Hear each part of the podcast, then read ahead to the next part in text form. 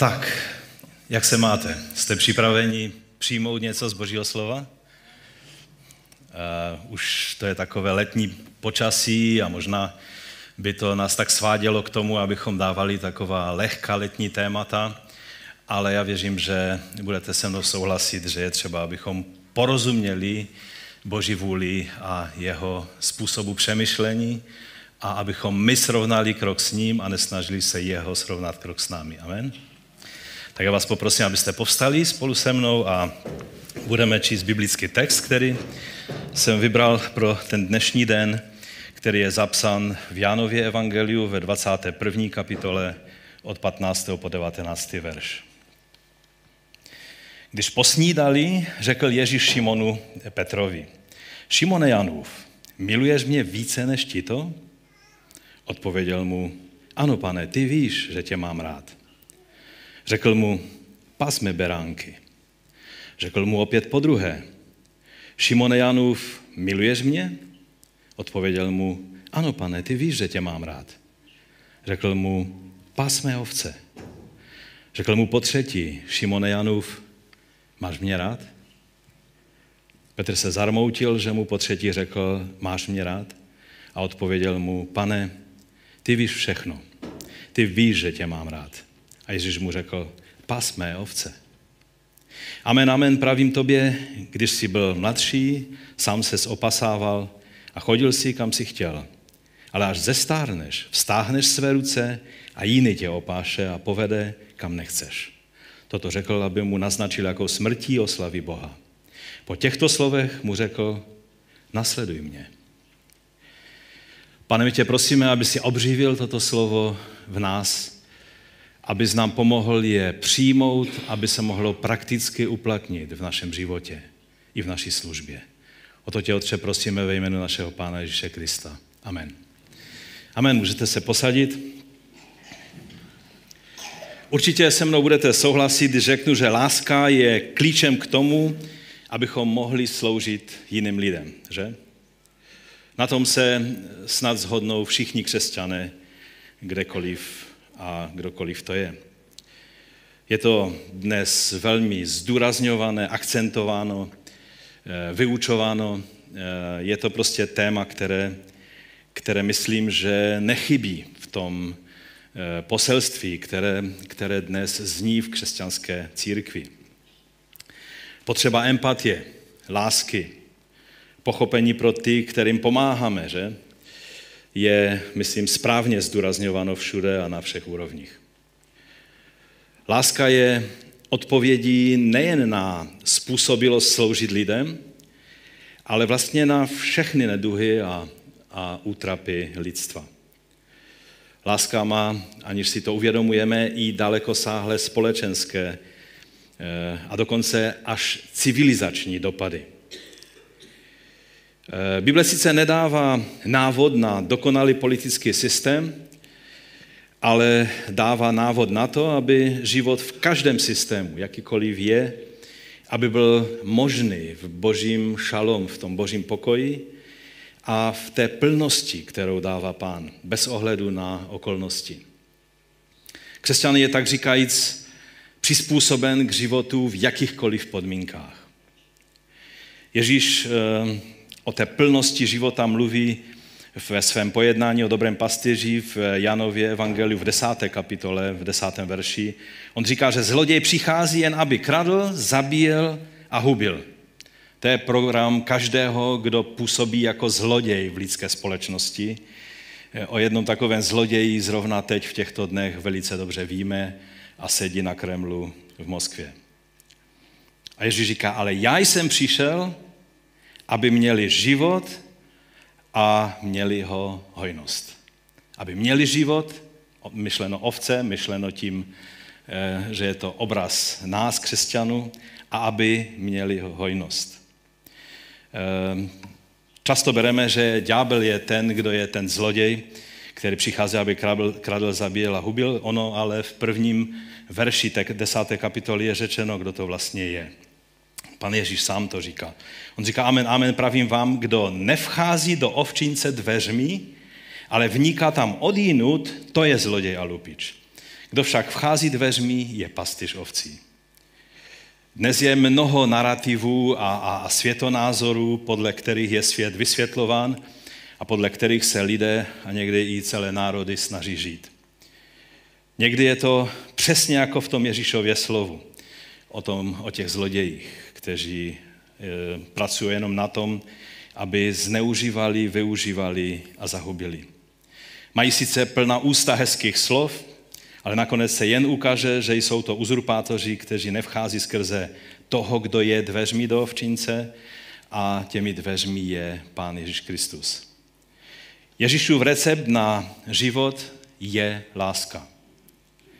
Právě z Janova Evangelia se dozvídáme, že e, takovým rozpoznávacím znakem křesťana je láska. E, u Jana to je tak extrémní, že on stěží napíše jednu větu, aby nezdůraznil e, lásku, aby, aby nějakým způsobem tam do toho nezapojil slovo láska.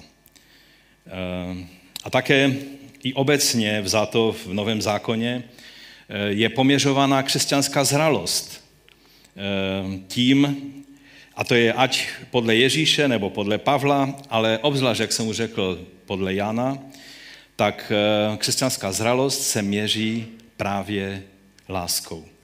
Láskou k Bohu, láskou k druhým lidem a ještě je třetí láska, kterou potřebujeme mít v tom trojuhelníku lásky, jak jsem mnohokrát kdysi v minulosti na to téma kázal. A to je co? Pamatujete si to ještě někdo? To je pravda že? Musíme milovat Boha, milovat bližního a milovat pravdu. Jedně tehdy naše láska je v rovnováze. Když jsem byl poprvé v Izraeli v roce, bylo to už v roce 1990, tehdy ještě Izrael ani neměl velvyslanectví tady u nás v Praze, museli mi eh, výzum vystavit Švédi a, a samozřejmě všechno, co je poprvé, jste, když jste poprvé v Izraeli, tak to nejde neprožívat silně. A já jsem tam kromě toho, že jsem byl každou minutu stále s otevřenými ústy a hltal jsem všechno to, co jsem mohl přijímat, ale měl jsem tam takové tři silné e, prožitky nebo boží doteky, které jsem prožil. Jeden z těch doteků byl na judské poušti, to si tam můžeme ukázat.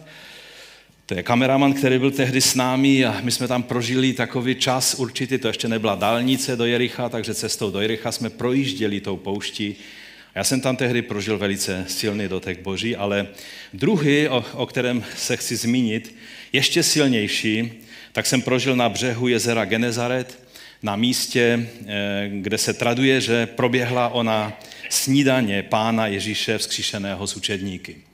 A to jsem si tehdy vyfotil, to místo.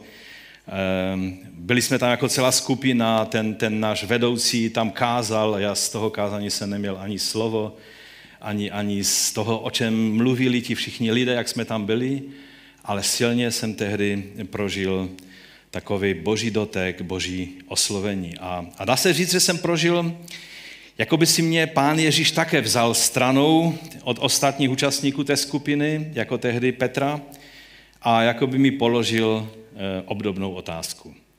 Od té doby vždy, když si na to vzpomenu, jako bych viděl ten pronikavý, plný milosti Ježíšův pohled, eh, kdy mi klade tu stejnou otázku, jako měl na Petra. A já věřím, že ano, ten příběh je o Petrovi, ale přístup Ježíše k Petrovi je určitým způsobem nebo zjevením pro nás, jak on přistupuje ke každému jednomu z nás. Co všechno ta Ježíšova otázka na Petra a následné pověření Petra znamenala, o tom eh, jsme už mluvili mnohokrát a, a mluvíme a jsou to věci, které věřím, že nejsou pro nás neznámé. Ale teprve nedávno eh, mi znovu ten příběh tak nějak vytanul na mysl a, a najednou jsem v něm uviděl, věřím, že z Ducha Svatého, ještě další věc, která mi od té doby velmi leží na srdci a jsem velmi rád, že dnes mám možnost se o tom s vámi sdílet. Tak jsem se těšil na tuto neděli, ehm, kdy budu moci vám tu věc právě eh, tak nějak předat. Ale pojďme pěkně po pořádku. Můj první, moje první zastavení nebo první bod je snídaně s Ježíšem. Eh, a To je taky z toho místa, ale to už je fotka, jestli si pamatujete, jak jsme byli se zájezdem, se sborem, tak zrovna tam takový rybář lovil ryby. Nevím, jestli měl větší štěstí než učedníci tehdy ten den, že? Oni měli štěstí, ale až potom, co, co do toho vstoupil Ježíš. Že? Po o něch zjeveních eh, vzkříšeného Ježíše v Jeruzalémě, eh, o velikonocích, po tom, co je tehdy tak majestátně pozdravil, že jestli si pamatujete, jak vstoupil zavřenýma dveřma a řekl pokoj vám, šalom, eh, požehnal jim, tak Jan nám zde v té 21. poslední kapitole ukazuje prožitek některých apoštolů se vzkříšeným Ježíšem eh, v takovém eh, dosti odlišném, v odlišné situaci. Vidíme jej tady, jak sedí na břehu Galilejského moře nebo Genezareckého jezera a, a, a co tam dělá? Grilluje rybu. Ohřívá chlebové placky, a prostě čeká na učedníky a ti tam zápolí se svým rybolovem. Víte, myslím, že budete se mnou souhlasit, že je něco mimořádně zvláštního na tom, když po probdělé noci usednete s někým spolu ke snídaní.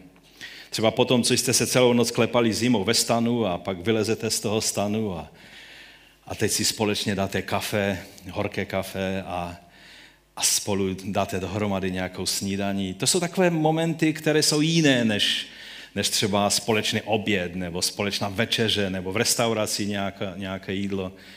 To jsou momenty, které jsou mnohem intimnější, mnohem osobnější. Je to tak? A Ježíš dokonce změnil způsob, jak je oslovil. Bylo to mnohem familiárnější a bylo to absolutně bez jakéhokoliv patosu. Doslovný překlad toho, jak na ně zavolal, ehm, to je hezky přeloženo v Biblii 21. Hoši, nemáte tam něco k jídlu? Že ne. On věděl, jak na tom jsou, že? A, a je to asi moc nepozbudilo, ale ten výsledek pak je určitě hodně pozbudil. Pak se stal ten zázrak se 153 rybami, cokoliv to číslo 153 znamená, na to se mě neptejte. Ale to dnes není moje téma, takže pojďme dál. Když tak pojedli tu snídaní, tak Ježíš oslovil Petra a tak si myslím, že si ho vzal bokem, i když to tam není napsáno. To je napsáno, jako by mu tu otázku položil před ostatními apoštoly, kterých tam několik bylo. To je 15. verš. Když posnídali, řekl Ježíš Šimonovi Petrovi, Šimone Janův, miluješ mě více než ti to? Odpověděl mu, ano, pane, ty víš, že tě mám rád. Řekl mu, pazme beránky. Když se dělalo veliký rozdíl mezi tím, jak Ježíš používá slovo pro lásku agapao, pro milo, eh, co, milovat, sloveso agapao, a, a že Petr neodpověděl tím stejným slovem, ale odpovídá slovem fileo. E, jiný, jiné slovo pro lásku. Dělalo se z toho závěr, že Ježíš se ptal na kvalitativně hlubší, větší lásku a že Petr toho nebyl schopen toto slíbit, takže nakonec Ježíš sestupuje na úroveň Petra a v té třetí otázce tam e, Ježíš také používá to slovo fileo, a, a dělalo se z toho velké závěry. Dokonce se dlouhou dobu věřilo, že slovo agape, které není až tak časté v klasické řeštině, že je speciálním slovem pro, pro lásku v eh, takové té speciální řečtině, kterou, kterou Bůh eh, použil pro napsání nového zákona, že to byl takový speciální, jakoby eh, posvěcený druh řečtiny. Pak se ukázalo, že ten posvěcený druh řečtiny je vlastně běžná hantyrka, kterou se tehdy v té době řecky mluvilo. Že běžní lidé na ulici nemluvili, nemluvili nějakou tou filozofickou, klasickou řečtinou, ale mluvili takzvanou kojiné, čili, eh, čili tou běžnou řeči lidí. E, také na ulici nemluvíme vždycky úplně spisovně, nebo v Londýně na ulici se nemluví nějakou oxfordskou angličtinou, že, nebo BBC English, ale, ale v Londýně můžete slyšet taky angličtinu, které vůbec nebudete rozumět. Mně se to stalo a byl to, chvíli jsem poslouchal, jestli vůbec to je angličtina. Jo? To bylo v takovém jednom předměstí, v takové čtvrtí a tam se mluvilo hodně jinak než běžnou angličtinou. Čili eh, nový zákon je napsán v druhu řečtiny, která byla běžnou řečí lidí na ulici. A, a tak dnes už víme, že a můžeme s klidem souhlasit s komentátory, jako je D.A. Carson, nebo nám dobře známý Craig Kinner, že rozdíl mezi slovem agape a filé není takový, jak se kdysi zdůrazňovalo. Často se totiž používá zaměnitelně. Když vám někdo bude dělat v nějakém vyučování velkou, velký rozdíl mezi agape a, a nebo agapao a file, fileo, eh, tak to můžete vypnout, že ten člověk asi nesleduje, eh, jakým způsobem naše poznání ohledně těch věcí se posouvá. A je dobré eh, prostě reagovat na, na věci, které máme možnost poznat a být za ně vděční. Že? Třeba u Jana v 3. kapitole 35 je napsáno, otec miluje syna, a tam je slovo agapao, syna, a všechno dal do jeho rukou. Aha, tak tady je na místě ten, ta, ta svatá láska, ta agape, že? No, pak je ale napsáno v 5. kapitole 20. téměř to tež, je tam napsáno, neboť otec miluje syna, a tam je slovo fileo syna, a ukazuje mu všechno, co sám činí. A ještě větší skutky, než ty tomu ukáže, abyste vyžasli. Čili je to používáno naprosto zaměnně.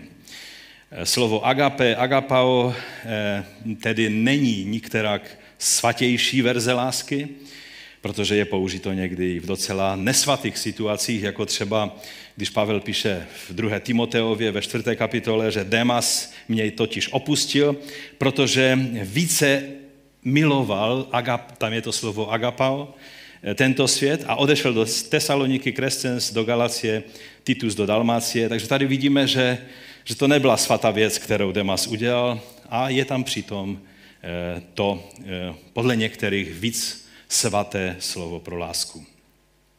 No ale pojďme k tomu, k tomu našemu příběhu. Proč se Ježíš Petra zeptal, zda ho miluje víc než ti ostatní. Pokud teda opustíme tu debatu teologů, že tam eh, než ti ostatní může taky znamenat to ostatní, než třeba ten rybolov, jestli, jestli ho miluje víc než ten rybolov, nebo jestli miluje ho víc než, než ty ostatní věci a tak dále, ale e, myslím si, že lze se spolehnout na to, že je to skutečně e, v tom smyslu víc než ti ostatní, to znamená ostatní učedníci. E, Ježíš mu odpověděl, ano, pane, ty víš, že tě mám rád. A tehdy uslyšel pasme beránky.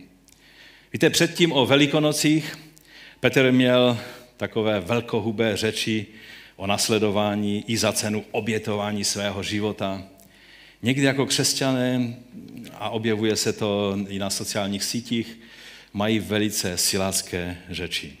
Petr byl takový podobný v tom, že někdy mluvil věcí, které kdyby napočítal do deseti a trošku víc přemýšlel, tak by přibrzdil, než by to řekl. A tak o velikonocích na, na té večeři tak mluvil e, taková silácká slova, ale pak, když přišlo na lámaní chleba, ukázalo se, že příliš miluje svůj život, než aby riskoval. A tak zradil.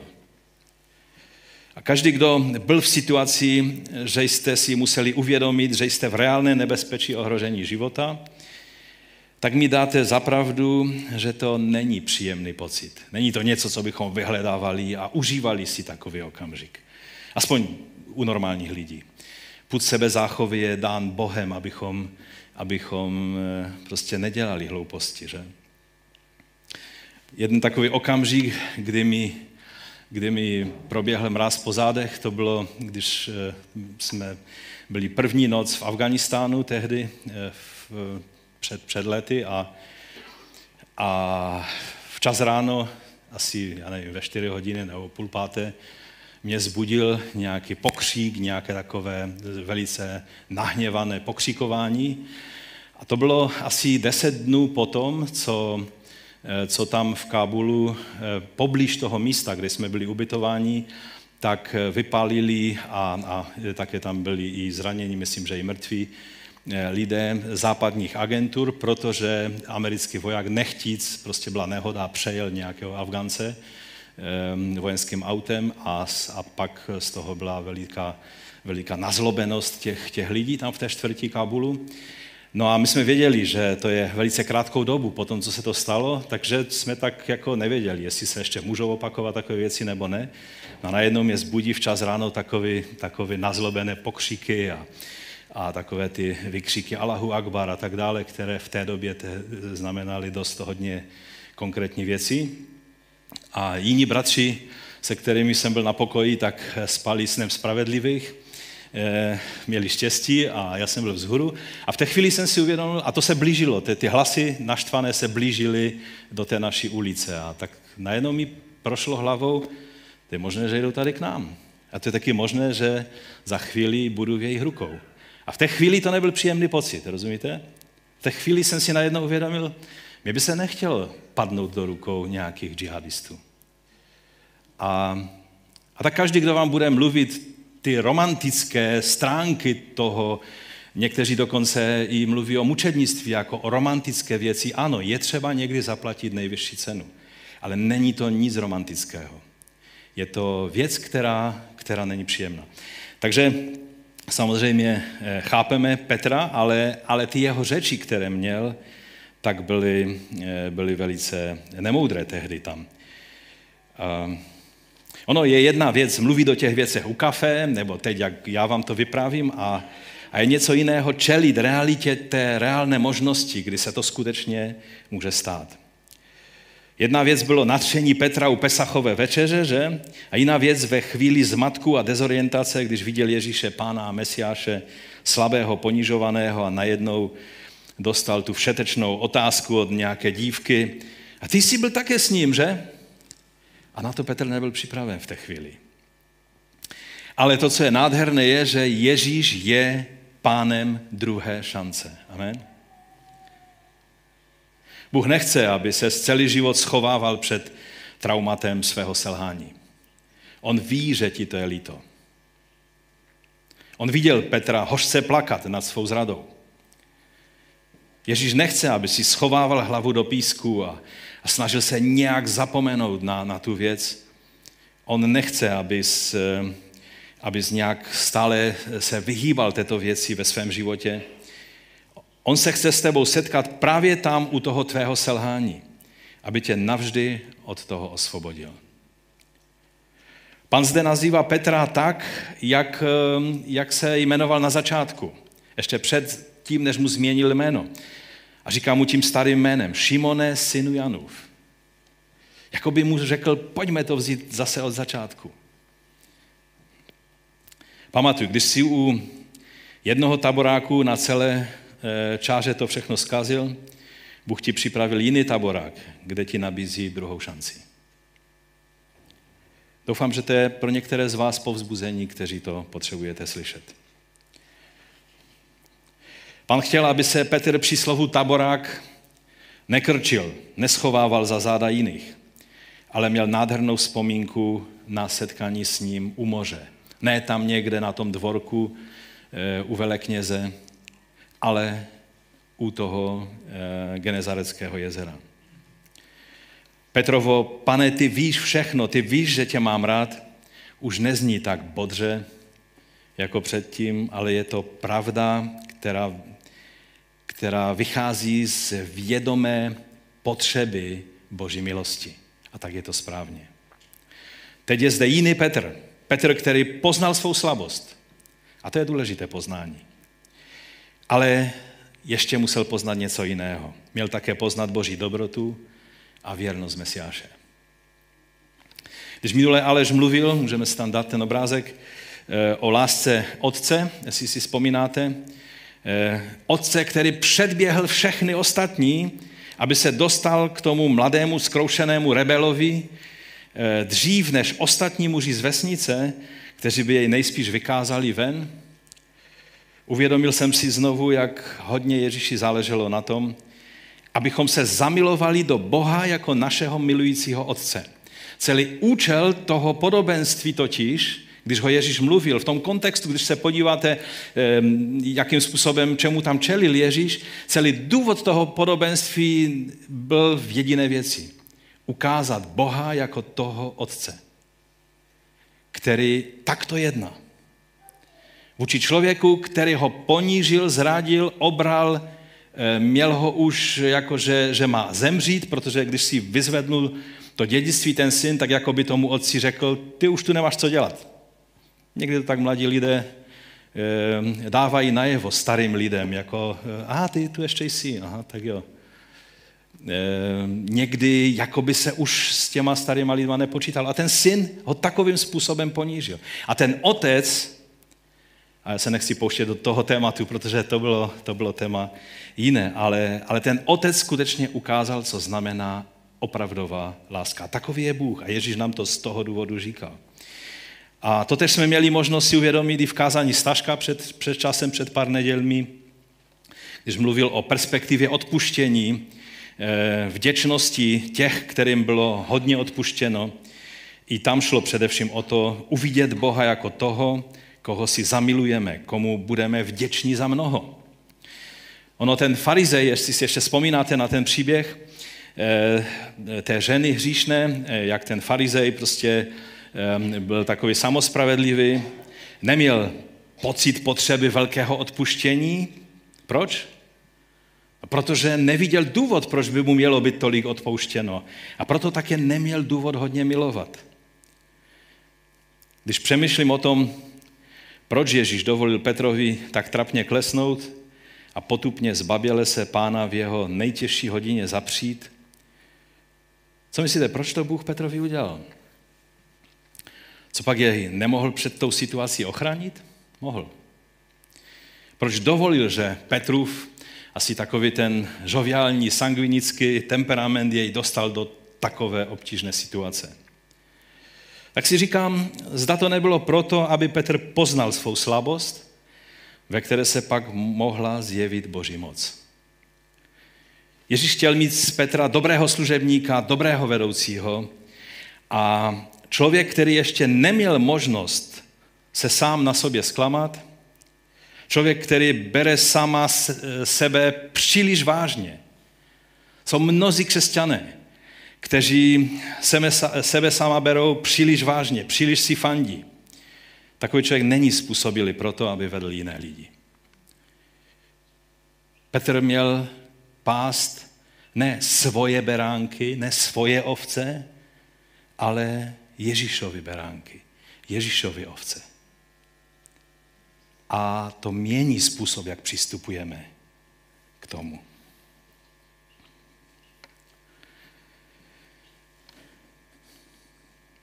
Petr musel dojít k bolestnému sebepoznání.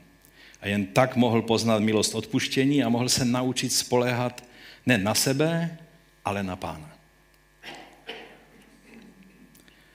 Znamená to, že je dobré, když řešíme? Ne. Ale když se stane věc, ve které poznáme svou slabost a Pán nám dá milost, jsme poučenější o tom, jaký je Bůh a také, jak bychom neměli lehce a spatra se dívat na jiné lidi, kteří mají problémy. Protože my sami jsme schopni věci, které bychom si za rameček nedali. Zkroušenost vlastní slabosti způsobí, že jsme laskaví k druhým lidem v jejich slabosti. Amen? Já to ještě jednou zopakuju. Zkroušenost vlastní slabosti způsobí, že jsme laskaví k druhým lidem v jejich slabosti. Příliš mnoho samospravedlivých křesťanů zakládajících si na své znalosti písma, své oddanosti a službě, jsou to ti, kterým nemohlo být hodně odpuštěno, protože toho o sobě věděli příliš málo. Jejich služba a snaha pomoct druhým lidem vychází spíše z fascinace svou schopností leadershipu a pastoračních schopností, které rádi okázale dávají najevo, než fascinace Kristem a vědomím své slabosti. Petr zde poznal pána. Takového, jak je popsán třeba v Žalmu 86, 15. verš. Ty ale, pane, jsi Bůh milostivý a soucitný, nesmírně trpělivý, velmi věrný a laskavý. Abych to ještě potrhnul, tak se vám pokusím to přeložit eh, z eh, parafrazovaného překladu The Message eh, od, od člověka, který Eugen Peterson, který byl skutečně už je u pána, ale to byl člověk, který skutečně měl svědectví, že ví, o čem mluví, když mluvil o Bohu. A v tom parafrazovaném překladu The Message to je řečeno takto. But you, O God, are both tender and kind, not easily angered, immense in love, and you never, never quit. Ale ty, Bože, jsi něžný a laskavý, nedáš se snadno rozhněvat, jsi ohromný ve své lásce a nikdy, nikdy to nevzdáváš. Takového Boha potřeboval Petr poznat a takového Boha potřebuješ poznat ty a já. A otázka je, známe takového Boha? Pokud ne, pak je čas jej poznat. A poznat je takového lze právě skrze Ježíše. Protože Ježíšův kříž přesně toto a takového Boha vyjadřuje. A teď už je nejvyšší čas vám říct tu novou věc, kterou jsem uviděl v tom příběhu. Můj druhý bod je, miluj Ježíše, abys mohl pomáhat druhým lidem. Víte, to, že máme milovat lidi, jak jsem říkal v úvodu, abychom jim byli schopni pomáhat, to známe. To je amen, je to tak, není k tomu co dodat. Dnes se ale potřebuješ dozvědět, že oč víc miluješ Ježíše, o to víc jsi schopen pomáhat a sloužit lidem. Bez toho to nejde. Ježíš vyzval Petra pas ve smyslu krm mé beránky, nebo potom eh, pas ve smyslu pečuj o mé ovce a pas mé ovce.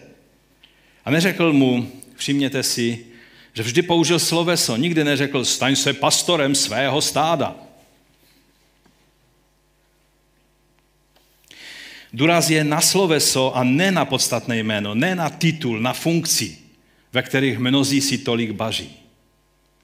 Vidíte ten rozdíl? On měl krmit beránky. Beránky se krmí tak, že jen zavedete na správnou pastvu. A když není tráva, tak ji opatříte a přinesete jim.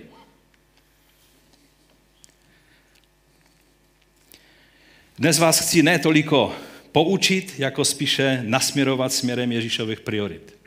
To je můj hlavní cíl. Abychom nějakým způsobem uviděli, oč Ježíši šlo a nasměrovali se tím směrem. Bez lásky k Ježíši naše služba lidem není autentickým vyjádřením Ježíšovy služby. Abychom byli praktickým vyjádřením Evangelia, abychom přinášeli lidem Ježíše i skrze praktickou pomoc lidem, k tomu je nutno splnit právě tuto podmínku. Na jazyk se nám sice dere eh, věta, abys mohl sloužit lidem, musíš ty lidi milovat. Pravda. Nic proti tomu. Ovšem zde nám tento příběh vysvětluje ještě něco hlubšího. Jakoby takovou tu fundamentální, základní věc, abys mohl sloužit lidem a pomáhat lidem, musíš milovat Ježíše. Vím, vím, co vám teď asi přichází na mysl. Jsem dostatečný skeptik a žijí příliš dlouho na tomto světě, v církevním prostředí, aby mě to nenapadlo. Aby se mi před oči nepostavili ty projevy fanatické všech možných lidí, kteří tolik milují Boha, že šlapou po lidech. Jsou tak plní svého náboženského třeštění, že lidi používají jen jako figuranty ke své seberealizaci. Vím a stejně jako vám, i mně to je odporné. Ale já dnes mluvím o lásce, o skutečné fascinaci Ježíšem, skutečným Ježíšem. Ta fascinace se projevuje zralým poddáním se mu ve všem a snahou poznávat jeho názory, jeho slovo, směr jeho myšlení, jeho priority. Druhá námítka může být v tom smyslu, že Je přece spousta úžasných, nádherných aktivit v tomto světě. Eh, a ten svět nemá žádný, žádný vztah k Ježíši. Proč by jenom skrze lásku k Ježíši šlo dělat ty správné věci? Ano, s tím souhlasím. Mnoho z těch věcí dobrých vycházejí z onoho obecného vlivu toho, že jsme prostě stvoření k obrazu Božímu. Někde ten obraz Boží je víc rozbitý a někde méně rozbitý. A díky Bohu za každý projev obrazu Božího v lidech kolem nás. Někdy jsme tak šablonovití křesťané, že si říkáme, on není věřící, tak všechno, co dělá, je špatné. Jo? Prostě vemte hlavu do hrsti a podívejte se, co ten člověk dělá. Někdy dělá dobrou věc a někdy na to může říct haleluja, amen, praise be to God. Třeba. Mnoho dalšího je, a to je hodně zajímavá věc, vypůsobeno vlivem Evangelia, kterým je naše civilizace stále ještě silně prosaknutá. Mnoho věcí, které se dějou v té naší části světa, v, tom, v té západní Evropě, Americe, Austrálii a tak dále. I když já vím, slyším vaše otazníky, co všechno se to děje s naším světem teď, ale mnoho dobrého se děje, což aniž si ti lidé uvědomují, tak je vlivem působení po stáletí Evangelia Kristova. A jsme za ty věci vděční. Hlavně to těm lidem neříkejte, aby s tím nepřestali když by zjistili, že nasledují Ježíše vlastně tímto způsobem. Ovšem, Boží království, evangelium a přímé, v takové evangelium v přímé podobě může být přinášeno pouze těmi, kdo milují nade všechno Ježíše. Není jiný způsob, jak může být evangelium zjeveno a předáno lidem, aby ho mohli přijmout, jen skrze lidi, kteří milují Ježíše nade všechno. Jsou to lidé, jejichž fundamentální motivace pochází z toho, že se poddali Ježíši a jsou jim fascinováni.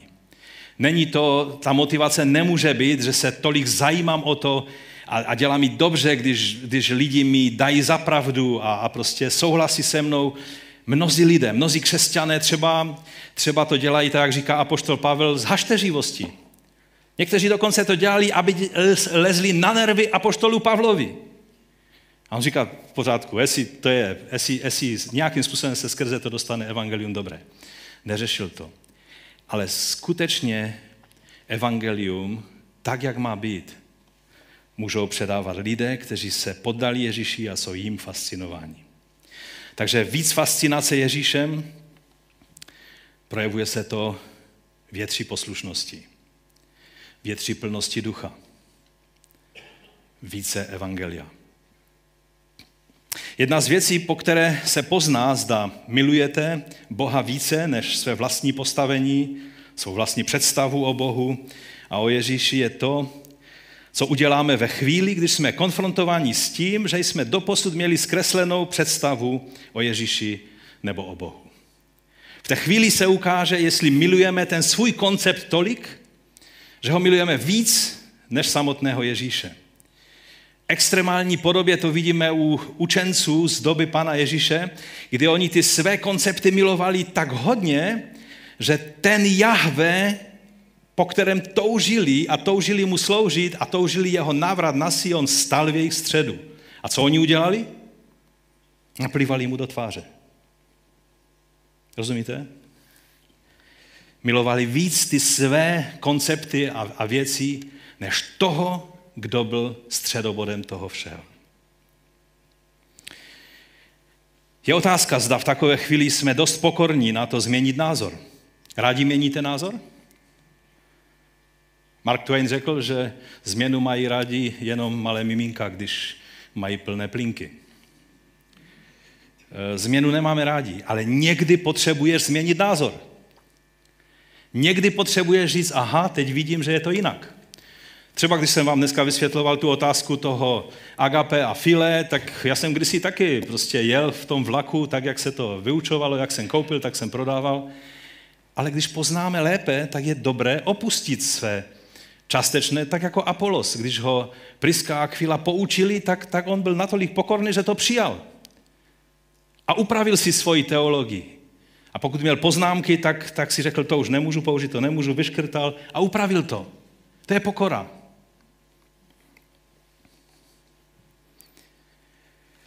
Nebo také můžeme zareagovat podražděně, začneme své oblíbené učení či představu bránit, útočit na člověka, který nám dává víc světla na danou věc. To známe, to je časté, že? No ale pak je tu ještě ta nejzávažnější věc. A to je můj třetí bod. Následuj mě.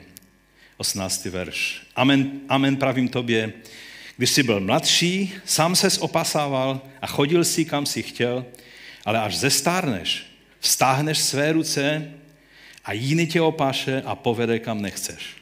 A toto řekl, aby mu naznačil, jako smrti oslaví Boha. A po těchto slovech mu řekl, nasleduj mě. Teď v této nové situaci mu Ježíš řekl, že když jej skutečně miluje, tak se to projeví službou jeho, to znamená Ježíšovým ovečkám, a nakonec se to potvrdí ochotou být vydán k nedobrovolné smrti.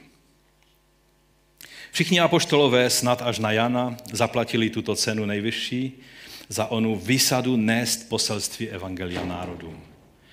A děje se to takto až do dnešního dne.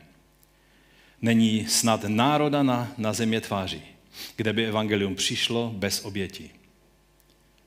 Tak se to děje už od doby Petra a Pavla. Tak jak o Petrovi a Pavlovi píše tehdejší dějepisec z církve, Eusebius Cezareje, eh, ve svých církevních dělínách, jestli dovolíte, tak ho zacituji. To připomíná Říman Tertulian. Zeptejte se historických knih. Tam zhledáte, že poprvé ke všem ukrutný Nero pronásledoval tuto sektu, myšleno křesťany, která tehdy v Římě se velmi rozmáhala. Chlubíme se, že takový člověk začal nás pronásledovat. Vždyť každý, kdo jej zná, musí vědět, že Nero odsoudil i to, co bylo velmi dobré. E, tento Nero běsnil i proti apoštolům a stal se prvním z nepřátel Boha. Je totiž sděleno, že za něho byl v Římě stět Pavel a Petr ukřižován. Potvrzuje to i nápis se jmény Petra a Pavla, který je až do dneška zachován na tamějším pohřebišti. Potvrzuje to i neméně hodnověrný muž jménem Gaius, který žil v době římského biskupa Zefirína. Ten říká ve svém dialogu s Proklem, jedním z představených katafrigické sekty, o místu, kde odpočívají svatá těla uvedených apoštolů. Mohu ukázat vítězné znamení apoštolů. Chceš-li jít na Vatikán nebo do Ostie, najdeš vítězná znamení těch, kteří založili tuto církev. Tak to psal dějepisec o Petrovi a Pavlovi, kteří vlastně v tom Neronovém pronásledování oba dva přibližně ve stejné době Eh, zaplatili tu cenu nejvyšší. Pavel jako římský občan nemohl být ukřižován, proto byl sťat. To, byla, jakoby, to byl bonus eh, umírňující eh, tu popravu. A Petr, jelikož nebyl občan, tak byl popraven způsobem, který byl pro otroky a pro, pro ty nejníže postavené lidi ukřižováním, ale jak tradice říká, tak on odmítnul mít tu poctu být ukřižovan stejným způsobem jako jeho pán, proto prosil, aby ho e, ukřižovali vzhůru nohama a oni to udělali. Možná nebudeme muset napřáhnout ruce, aby nás odvedli na popravu, jako mnoho jiných věrných svědků Ježíše Mesiáše, ale s touto eventualitou máme počítat. Každý křesťan musí počítat s tím, že duch tohoto světa udělá všechno proto, aby nám naši cestu za pánem stížil. Takže co říct závěrem? Jedna věc je zcela jistá. Když milujeme Ježíše, jsme fascinováni tím, kým on je a o co mu jde, a pak se začneme i na lidi dívat stejným úhlem pohledu. A o to jde, abychom my měli stejný úhel pohledu na lidi, jak má Ježíš. Bude to tehdy u nás Ježíšův pohled. Bude to pohled toho otce marnotratného syna. Bude to pohled toho, koho láska dovedla až na kříž. A to je ta jediná správná pozice křesťana vůči ostatním lidem. První list Janův, 5. kapitola říká, to, že milujeme Boží děti, se pozná podle toho, podle čeho? Podle toho, že milujeme Boha a plníme jeho přikázání. Když miluješ Boha, děláš to, co poznáš, že je jeho vůli, tím dáváš najevo, že miluješ ostatní lidi. Nebudeš moci jinak, než tu svoji lásku prakticky vůči ním uplatňovat. Na závěr je nutno dodat, že v současném světě je pojem láska dosti překroucený a často se má za to, že to znamená kompromis nebo bezbřehou toleranci všeho možného. Je dobré si uvědomit to, co myslel Ježíš tím, když mluvil o lásce. Je to Janové evangelium 14.21. On říká toto, kdo má moje přikázání a zachovává je, ten mě miluje. A kdo mě miluje, bude milován od mého otce a já ho budu milovat a zjevím mu sám sebe. Tady k tomu verši není co dodat. Nebo dodám citát mého oblíbeného teologa Scotta McKnighta eh, ve své už několikrát v poslední době citované knize Ježíšovo krédo milovat Boha, milovat druhé. Cituji. Láska je lidská reakce vůči druhým lidem ve světle posvátné lásky Abba Otce a naší posvátné lásky k Abba Otci. Ježíšův dodatek o lásce k Bohu je objevný. K posvátné izraelské šma Izrael přidává verš z Levitikus 19.18. Miluj svého bližního jako sebe samého. Ježíš tím na určité úrovni schvaluje autoritu a význam slova milovat z knihy Levitikus. Ježíš nikdy nedefinuje, co myslí pod pojmem láska, ale tím, že cituje Levitikus, ani nemusí. Tato kapitola to definuje za něj. Láska v této Mojžišově knize znamená úctu k rodičům, zaopatření chudých, ochranu soukromého majetku, dodržování slova, péči o, pos- o tělesně postižené, hledání spravedlnosti pro bezmocné, život v sexuální čistotě, projevování lásky k nepřátelům a mnoho dalšího. Toto je zdroj pro onen dodatek v Ježíšově vyznání víry. A tento zdroj ukazuje, že láska je morálně zdravá neboli posvátná. Amen. Takže otázka na závěr, a můžeme povstat k modlitbě, je, když pomáháš lidem v potřebě, děláš to především proto, že miluješ Ježíše? Když pracuješ s dětmi, miluješ Ježíše?